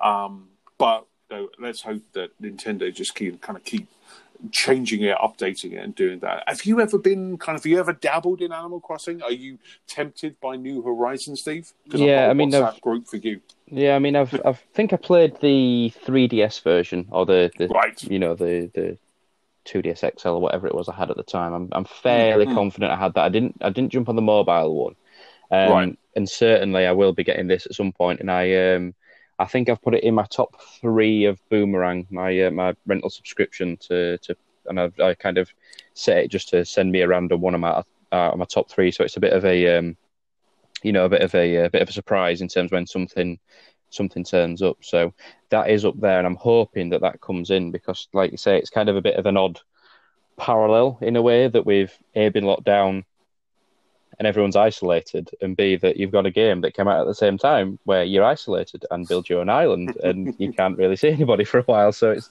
it's quite interesting that it came out at like you say the right time in terms of because you're stuck in and I've got no, nothing else better to do but also yeah. the right time because you're just basically playing a different version of your own life where you can't actually go see people and do things with people. So it's like you say, it's kind of a bit of a a hybrid between sort of genres and styles and hmm. different mm. things. Like you say, cause it's a bit like a, a simulator, but then a micromanagement game, and you know, there's the like you say, there's the the, the black market for the currency and what have you. So it's something that you're always constantly you know, kind of having to pay attention to. And sort of, you know, yes. there's always something that can be done or farmed or fished or built, or like you're saying, you know, like you said, the little, you know, fact that you have to pay your mortgage off at the, the start of the game, you know, you're lumped with a mortgage, you know, it's just, it, you know, it's just like real life from the get go, isn't it, really? It's like, yeah, you can have this, all this nice stuff, but yeah, you've got to pay it back, sorry. And then, like you say, it's, it's, it's, and like I say, the, you know, for anyone who, who knows sort of I've seen things about it. You know, it's a it's a charming, very easy, relaxing game to play. You know, mm. frustrating in itself in many ways, yes, but not your sort of in your face games that you're going to be playing that you're going to be screaming at from you know shooters no. things like that you know it is just something that you can sit back and relax and just you know play and just lose yourself in a se- sort of separate world isn't it really so it's um it's definitely one that I want to play um yes. it's one that I've, I've I've been playing which I mentioned a few weeks ago which I've just picked up again I left it for a while um Final Fantasy 7 on the Switch so I was kind of holding off getting that to kind of not you know not take up the um the playtime on my Switch because I wanted to kind of get through that and finish that first. But if it turns up, obviously I can kind of dabble between the two. So I'm, I'm definitely um, I'm definitely up for that. But it's nice to see that again. You know, the the two sort of parallels is the, the community spirit that's been brought out of everybody in real life, and then obviously the community mm. spirit in Animal Crossing as well. You know, in terms of helping each other out and things. It's just it's kind of you don't you don't see that in many. Um, you know, in many sort of aspects. But it's good that you kind of get that sort of symmetry as well, you know, in terms of in terms of real life and the game as well. So you you have so one of my favorite things about kind of like Animal Crossing is you've got the museum and you've got Blathers the owl and Blathers the owl is just awesome. So you go into the museum, you go to the museum and you've got kind of like dinosaurs kind of down the bottom. You've got fish and insects and and I've just unlocked or or you everybody unlocked art as well. So there's but Blathers is is kind of great because you kind of give him the fossils that you find or uh, you know he balks when you give him insects but he still assesses them. But you give him. Um, fossils, and then he will then kind of look at that fossil, let you know if you already have it. Um, if you do, you have to sell it, or you can pass it on. Um, or if not, he kind of just like adds to your collection. And that's one of the things that is just amazing when you go into the museum, or in my case, Wangsville Museum, uh, which my island's called Wangsville. Um, and you kind of go there and you just kind of see all of these dinosaurs, like kind of T Rex and thing. And it's just so nice just to kind of like wander around. And also, like, another um, um, amazing thing about Animal Crossing is the music as well, because when you're playing it, and the music changes depending on the hour as well. So when you're kind of playing it, kind of like a, I don't know, kind of 9, 10, 11 o'clock at night, it's just like you're listening just to some easy listening jazz station, you know, while you're doing it. It's just hmm. like, my only, my only criticism is that when you're running on the, if you've put down paths in your, in your, um, on your island running in like shoes. It's just you hear this like clip, clip, clip, you know, all the way, all the time. So I end up running on the grass just so I can listen to the music. and, and unfortunately, Nintendo didn't think to equalize it, you know, and like so you could turn down, I'll turn up music but turn down special effects. Um, mm. But yeah, so you go in there and you do that. Now, one of the, as I was talking about, like kind of the community around it, I've moved my museum to the top of my island. So I created this area at the top of my island. You have to go up a couple of uh, stairs to get to it to make it kind of a grand thing. And I wanted to put a T Rex, similar to Jurassic Park. I wanted to put a T Rex skeleton behind some trees that was well lit. And I didn't have any T Rex parts. So I just said to the WhatsApp group, Does anyone have any spare T Rex? You know, and within like five minutes, I was getting pinged. My post box was lighting up. You know, I yeah, was 10 of them. the, the, yeah, exactly. I had more T Rexes than, than, than, Jurassic Park. You know, and, I, and so it was just, it was, so it was great just to be able to kind of do that. And that's what kind of like Animal Crossing is just kind of ticking so many boxes. It's it feels good. Mm. It feels great to just kind of have that crazy moment. And and and not only kind of like your own island, you can just fly off to other people's islands. So, you know, a couple of the guys in the in the WhatsApp chat, chat have created some amazing islands, you know, and mm. and incredible islands. One of them kind of created a wrestling ring in the middle of their island, and it was you know big production. We're talking here, and it was just so much fun, you know, just to kind of go over mm. to the island, have a run around, and see what they've done. And I'm just like, it's one of those games. If you haven't picked it up, if you have a Nintendo Switch, pick it up because it's just so much fun. Yeah, and I'd seen was it the, one of the guys from Xbox or something that had created his own talk show within it. You know, he did in his uh, in his house, he'd, in his basement, but he'd created his own like studio and everything. He actually ran a talk show through Animal Crossing. You That's know, that right. that was incredible. You know, that's that's, that's just bonkers. That's that's a that's a talk show called Animal Talking, and that's not mm. someone from Xbox. That's actually um, Gary Whitta, who is the guy who wrote Book of Eli and uh, Rogue oh, One, right, okay. and Rogue right, One, yeah. Star Wars Rogue One. So right, Gary Whitta. I see, I see, I see. Yeah, so he basically just and, and again he throughout through his community, he's not in my community, but throughout his community, he just said, "I need this stuff." And it's just basically just people just sent it to him as gifts. It was like, here you go. So he was able to build that talk show set in a mm. day, you know, and just like there's so much stuff in there, as well as you know, kind of making your own designs and things like that. So I, uh, for the, I have a bit of a, I have a bit of a, what would you say, Steve, an addiction to water towers, maybe, yeah, like kind of a, I would say a yeah, shop, but it's more of an addiction mm, to yeah. to American New an York unhealthy addiction, an unhealthy addiction. Thank you very much. I played Spider Man on PS4 just for the water towers, um, and um, and my wife made me a flag for Wangsville.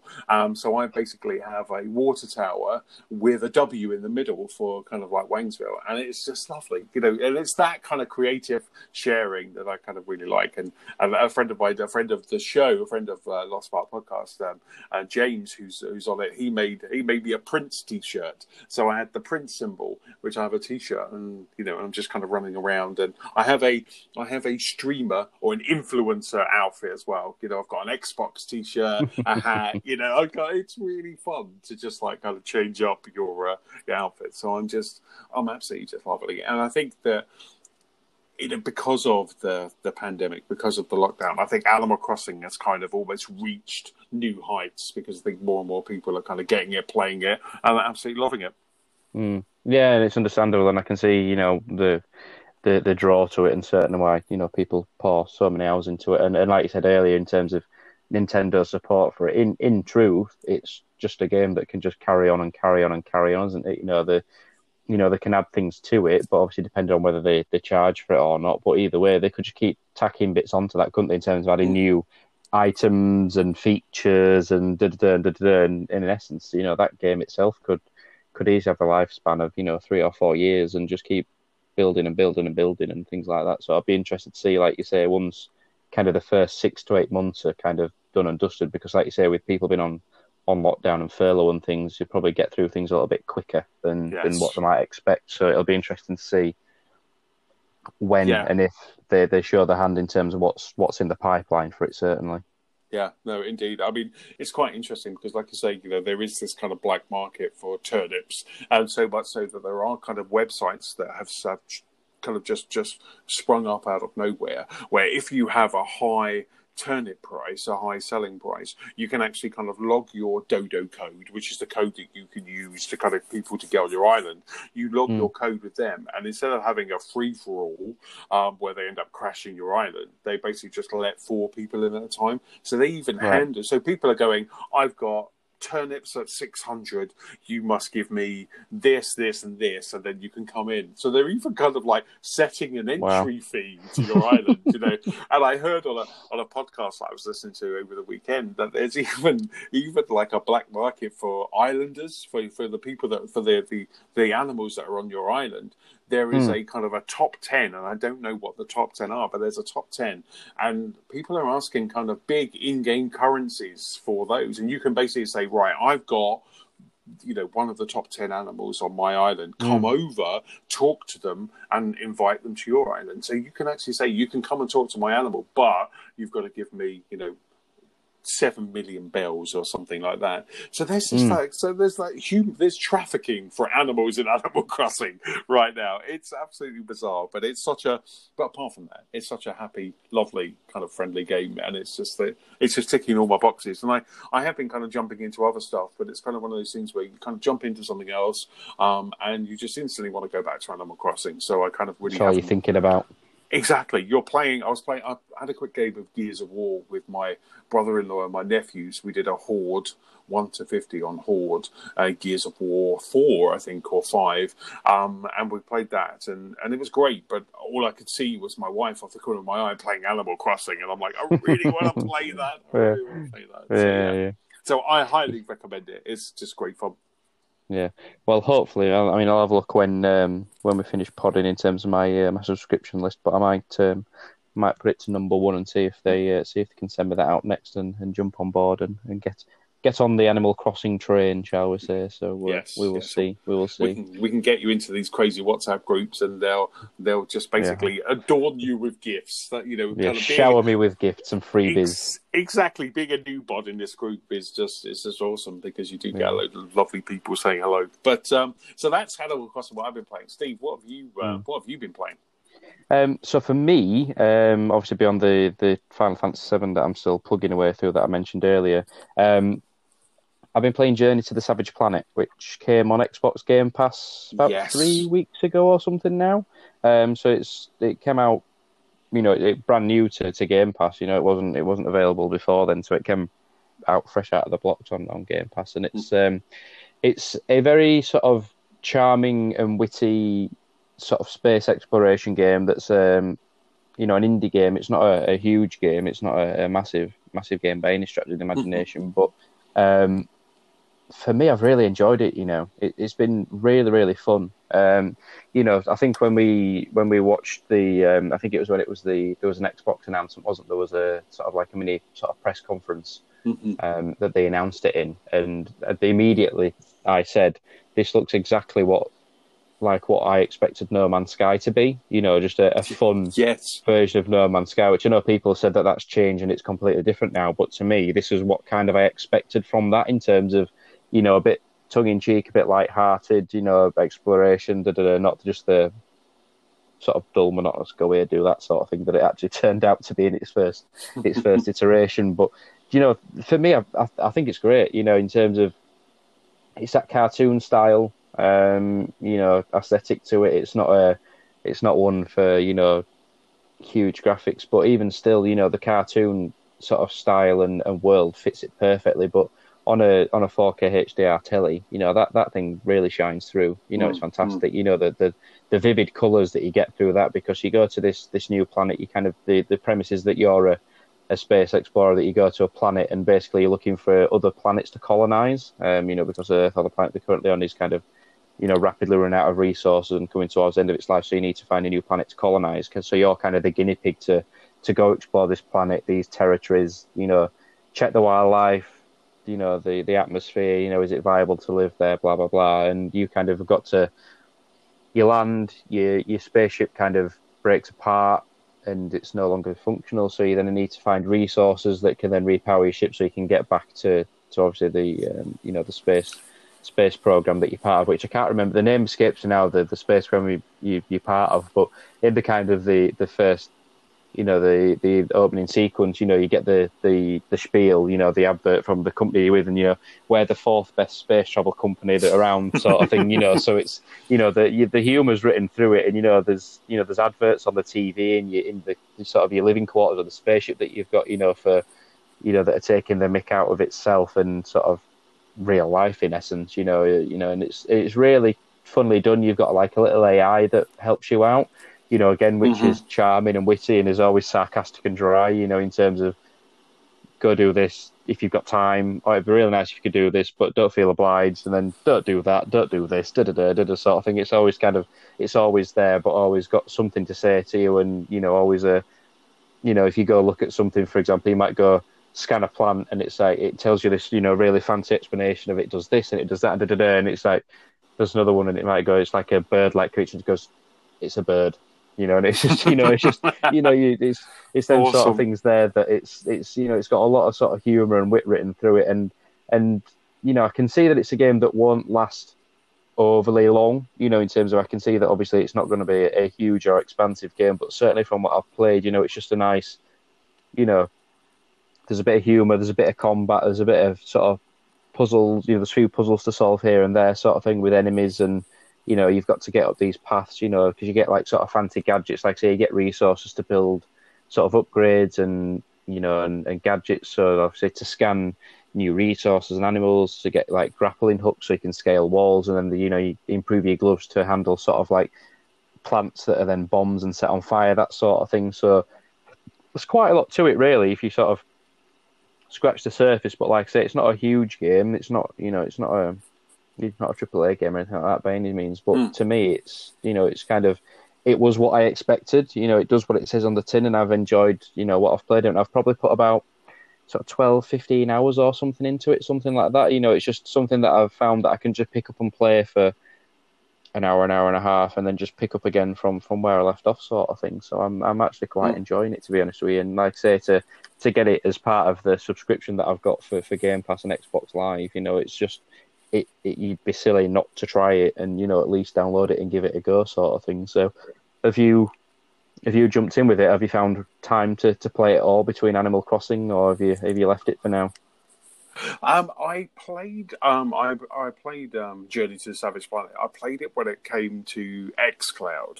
So I think mm. when the when the kind of XCloud um, trials were on, so XCloud being the Microsoft streaming service, um, mm-hmm. I they had it on there. So I was kind of like before Animal Crossing game, I was just like sitting in bed and playing um, playing Journey to the Savage Planet on there. And like I say, it worked really well on on XCloud, and I just really enjoyed it. I what I was playing, I really enjoyed it. So I do, I do want to. I know because you were saying that you were really enjoying it as well. So I really want to kind of jump back in because I do like kind of like, from what you're saying. I love the sound of it.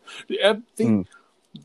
the worlds that you kind of get to are they kind of randomly generated or are they?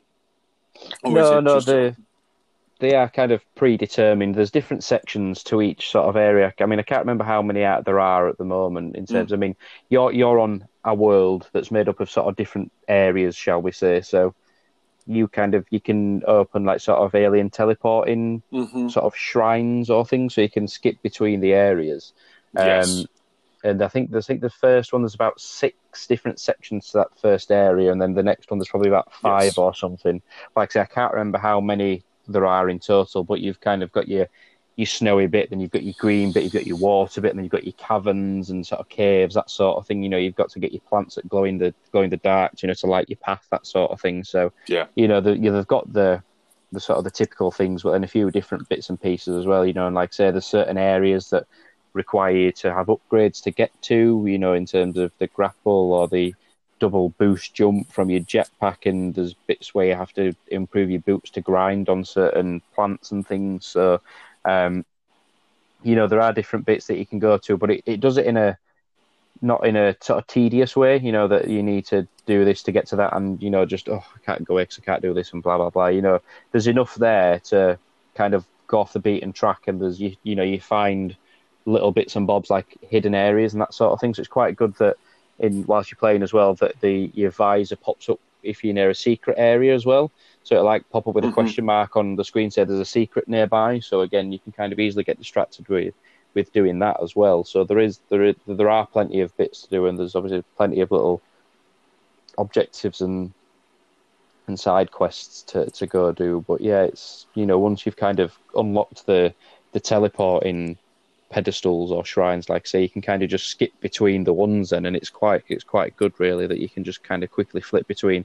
I need to go here to get that, and I need to go here to do this, and you know, bit between there. So yeah, like I say, it'll be interesting to see where it pans out in terms of the story behind it because there's clearly something untoward about the the planet that you're on you know in terms of because there's this sort of alien presence there you know with these teleporting shrines there's monuments about that you can scan that are clearly allude to some sort of alien presence. So I'll be interested to see how that pans out further down the line in terms of if it transpires that, you know, the company that you're working for knew about it all along, or if it turns out that you can't live on the planet because, you know, these aliens have been hiding sort of thing. So I'd be interested to see where it where it goes from there.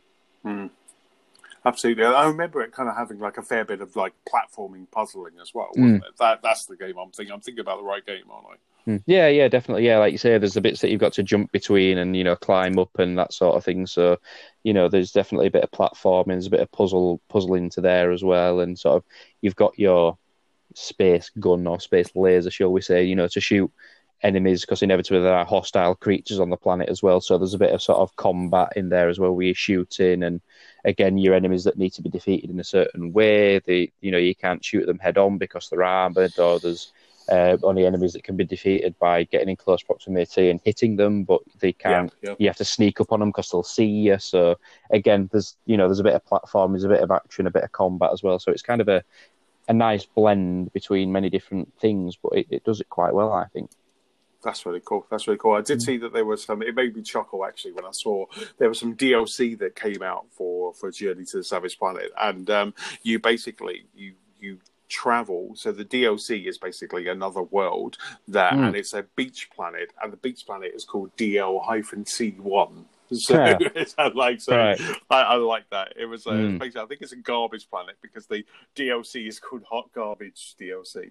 Um, Right, so- okay. So, I love the humor in this. It really is Mm. kind of like that Hitchhiker's Guide to the Galaxy kind of um, kind of humor, isn't it? It's just really Mm. great. It's Yeah, just yeah. like Tongue Red. Dwarfy kind of the. It's it's very it's very cool. Yeah, no, and this is the thing, and much uh, I suppose in a way to to Animal Crossing that the the potential there, I suppose, is that it could be infinite. You know, in terms of Mm, mm. you know the first bit you get to is like, has it been successful? Yes, no. Do people love it? Yeah. Well, do you know what? We could easily go from that planet to another planet and that planet to another planet and just keep building on it. Really, you know, in terms of doing something different, different sort of planet, underwater planets, you know, completely desert planets, you know, anything, you know, with new enemies and new monsters and plants, you know, the the kind of, you know, as long as their creativity's there, excuse Mm. me, you know, and, and that sort of thing, it's, you know, the possibilities are endless for that sort of thing. So, so I can see more DLC coming out from from beyond just that that beach planet. So I'll be interested to see where they uh, where they go from there if they keep building onto that, or at some point bring out a second game that's different entirely. Yeah, absolutely. Mm. I think kind of being on X Pass, um, X uh, Game Pass on Xbox, you know, that's really helping it as well, isn't it? You know, it's Yeah. really kind of it's really helping because, like I say. All you have to, all you have to really kind of invest is your time, and we've got lots of that right now. So, Yeah, you know, kind of jumping into something like that is kind of, it's, it's really kind of working out. I noticed there was a couple of others that are popping up on, on Game Pass over the last kind of week, like um, Moving Out, which is um, Mm. a crazy hectic um, kind of multiplayer. I think up to four people, where you've got to try and kind of move out furniture out of a house um, in in, a, in an allotted time. We played that at EGX. Um, the Sparks kind of played that at EGX, and you know we were shouting at each other very quickly. Um, so that does come with a huge warning. you know, Yeah. so be careful, you will get hit. But no, it's really good to see that there's some really great titles on Game Pass, and Journey to the Savage Planet definitely looks like looks like one. So lots to play, I guess. Lots to play while you're kind of drinking beer. I love how Good. uh, the two just kind of just go to go together so well, Steve. They go hand in hand, and you know what more could you want than abundance of time and plenty of beer and plenty of games to play? You know they, they go hand in hand. As long as you're drinking stuff that makes you still able to play the games at the same time. You know you're not drinking either too much or too high strength things that end up you know making you not have a clue what you're doing, and you know either buggering your island in Animal Crossing or you know just not Oh getting my anywhere God. in anything else. Can you imagine if you had a drunken rampage or something in your island and just completely terrorized it? Yeah. you wake Oh, up on dear. Sunday and there's just like no land. You've just made water. You've just got Mm. kind of like terraformed the hell out of it, and you've just like just got water around the islands, the villagers' houses. that would just be Yeah. hilarious. You just wake up like, what did I do last night? Yes, so be careful when you're drinking. Yeah, and gaming. yeah. That's what you're basically Should have a disclaimer. There should be a disclaimer every time. Yeah, yeah. Don't drink and game.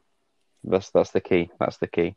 But yeah, but that's pretty much what I've been playing, and brings us, I suppose, nicely to towards the the end of the podcast. So there's just a couple of things that I wanted to mention before we we wrap up. Um, so a couple of shout outs for some podcasts out there, including obviously what we've mentioned earlier, Anthony. Um, the Mhm. podcast which which you run yourself, the, the Lost Spark podcast, which, like I said, we haven't done for a while, which we really need to get back into. Um, which when I'm on, we, we make it into a, a sort of a gaming and beer podcast. But normally, um, when you've got other people on, i.e., Stu and James, it is normally just a, a gaming podcast, and obviously other bits and pieces in between in terms of TV and movies and Star Wars and Marvel and such, isn't it? So, in terms of Yes. um, in terms of where people can find that podcast, where where can people find it? Um, we're on Twitter, which is kind of at Lost Pod. Um, you can find us kind of on all of the same places where this great podcast is. So Overcast, Apple uh, Podcasts, Spotify, etc. Just by searching for Lost Spark Pod. Perfect, lovely stuff. And we might as well do this bit at the same time. If anybody wants to, to follow you directly, what uh, what channels are you on, sir? Uh, I think I'm mainly now just on Twitter. So I'm mm-hmm. at Chessman UK on Twitter. Um, so we also have an at Lost Spark pod, but for most of my Animal Crossing beer cooking shenanigans, I'm at Lost. Um, no, I'm not at Lost Spark. I'm at uh, Chessman Chessman uh, UK on Twitter. Perfect, and I can certainly uh, vouch for his cooking and his baking. You know, the uh, very envious, but Anna's kind of upped her game recently with her with her cooking and baking. But some of the stuff that you're producing in your in your pizza oven and your you know your smoker and your barbecue, I must admit I've been very jealous of of some of the, the beers and the the food that you've been putting out. So uh, so certainly I can vouch for the food that you do uh, produce, which hopefully someday we'll uh, we'll get to experience. Yes, so uh, well, fingers crossed, much, fingers crossed. Um, so yeah, so um, a couple of others that I wanted to shout out as well. Um, a gaming and beer podcast, which is Tanked Up Podcast. Um, so the guys over there, for anyone who noticed recently, I did an episode with those guys about two or three weeks ago. Um, so they kind of span two genres between gaming and, and beer. So um, they're well versed in gaming under the influence of alcohol and the ramifications and consequences that could come out of that. I'm fairly certain. Um, and then moving on to just some other beer podcasts that um, I've been listening to recently, which given we've got a, an abundance of time, you might want to might want to go check out and give a listen. Um, there's the Ale Tales podcast. Um, there's more views on craft brews. Um, there's the Opinions Beer O'Clock Show, um, Triple Hopped, and the Sheffield Hopcast. Now that's not a, a, sort of a definitive by any stretch of the imagination list, but certainly the podcasts that I quite frequently uh, find myself listening to. So if anybody's out there that needs a, a podcast, hopefully beyond mine that you're listening to now, um, go give those guys uh, a listen and a like. They're, they're, they're, a lot of people that are very knowledgeable about um, about the things that they talk about. So yeah, if you need some other time filling, then by all means go give them a listen. Um, but thank you very much, Anthony, for, for joining. It's been a been a pleasure to, to have a chat again. Which hopefully it's um, it's not the last one for as long as it as it has been in the meantime. It's uh, it's been good to to to to just to hear your voice again. Really, you know, to actually chat to somebody. You know, given we can't can't go out and, and mingle with other people, you know, just to chat to somebody that have, we've not spoken for a while. It's it's nice, isn't it, to uh, to actually get together and. Absolutely, it's been awesome. I, have really enjoyed it, Steve. Thank you very much. Mm. I've like I've really enjoyed talking about beer. Hope I made sense. Um, and mm. you know, and also kind of talking about gaming as well. It's been absolutely superb. And and same here. It's been great kind of catching up and hearing your voice again. Yeah, no, thanks for thanks for coming on, mate. And you know, it's and that's kind of the the reason why I did it is you know to to talk to to to more and new people, but certainly in terms of from my point of view and other people's point of view to, to have a chat with one another, you know, to, to kind of break the boredom, but to give somebody something to look forward to and to listen to, and certainly to, to cover both aspects. You know, it's something, you know, beyond the, the tanked up guys. It's not a, uh, often that you find the combination of beer and gaming come together hand in hand. So hence the reason why I try and blend the two together. So no, but thank you. It's been, it's been a pleasure. Um, and that's it for this episode. So so thank you for listening. Hope you've enjoyed it. Um, if you don't already to follow me, my Twitter and Instagram handle is at points underscore of underscore brew. Um, I'm kind of flitting between the two there at the moment.